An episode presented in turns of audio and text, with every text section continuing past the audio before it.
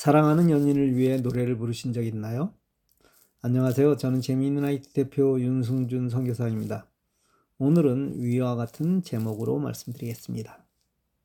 해병대 시절 2박 3일의 짧은 외박 기간 중 하루를 할애하여 기타를 치며 10곡이 넘는 곡을 노래해 카세트 테이프에 녹음했습니다. 그리고 그녀를 잠시 만나 그 테이프를 전달하고는 귀대했습니다. 그 후에 어떻게 되었냐고요? 그건 여러분의 상상에 맡기겠습니다. 아, 지금의 아내는 아닙니다. 한국 사람들이 노래를 잘하는 이유는 노래방 덕분이라는 말이 있습니다. 제가 세계 최초로 찬송가 자동 반주기를 만든 사람이라는 것은 아시죠?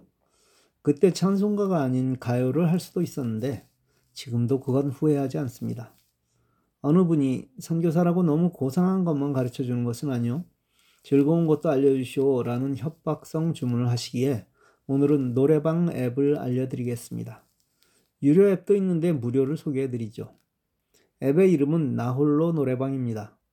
플레이스토어에서 노래방이라고 검색하면 많은 앱이 나오는데 앱스9이라는 곳에서 개발한 앱입니다. 노래방을 가보지 않으신 분은 없겠죠? 사용 방법은 아주 간단합니다. 검색에서 노래를 선택합니다. 어떤 노래는 하나가 아닌 여러 종류의 반주가 있을 수 있는데 그 중 하나를 선택하면 전주가 나오고 가사가 보일 때 반주에 맞춰 노래할 수 있습니다. 그런데 이때 내가 하는 노래를 녹음하는 기능이 있습니다. 이렇게 녹음하면 멋진 내 노래가 완성되는 것입니다. 예전에 이런 게 있었다면 노래 10곡도 한두 시간이면 끝났을 텐데 그날 10곡을 녹음하느라 수십 번을 불러야 했습니다. 이렇게 녹음된 노래는 아래 메뉴 중 두 번째인 보관함에 있습니다. 이걸 누구에게 보낼 수 있을까요? 예, 물론입니다.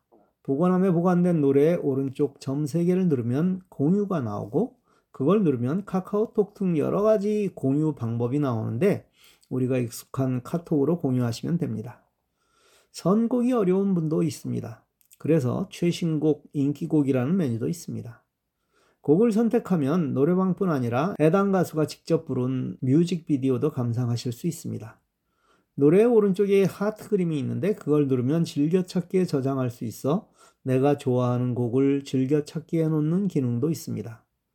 아래에도 메뉴가 있는데 두 번째는 아까 설명한 보관함이고 세 번째는 글자를 크게 하는 돋보기 기능입니다. 마지막은 설정인데 특별하게 건드릴 부분은 없습니다.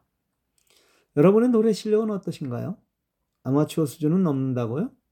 그렇다면 이 노래방 앱을 이용해서 사랑하는 아내에게, 남편에게 깜짝 선물은 어떠신지요? 좀 못하면 어떻습니까?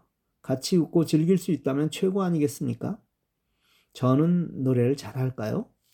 일단 저부터 사랑하는, 그리고 벌써 여러 달째 떨어져 사는 아내에게 보내주어야겠습니다. 언젠가는 우리 주간 윤승준에 올리는 것도 고려해보죠. 그런데 그렇게 하면 공부보다 그쪽에만 관심을 가지실 것이 염려되긴 합니다. 연말 모임만 되면 걱정하시는 분이 많습니다. 노래 때문인데 여기서 연습하시면 많이 늘 것입니다. 음치라고요? 예, 사실 노래방에서 노래를 잘하는 사람보다 이런 분이 더 웃음을 주지 않습니까? 물론 본인은 정말 싫겠지만 나로 인해 남에게 큰 웃음을 주었다는 사실에 자부심을 느끼시길 바랍니다. 스마트폰 재미있는 기기입니다. 여러 의미로 말입니다. 감사합니다.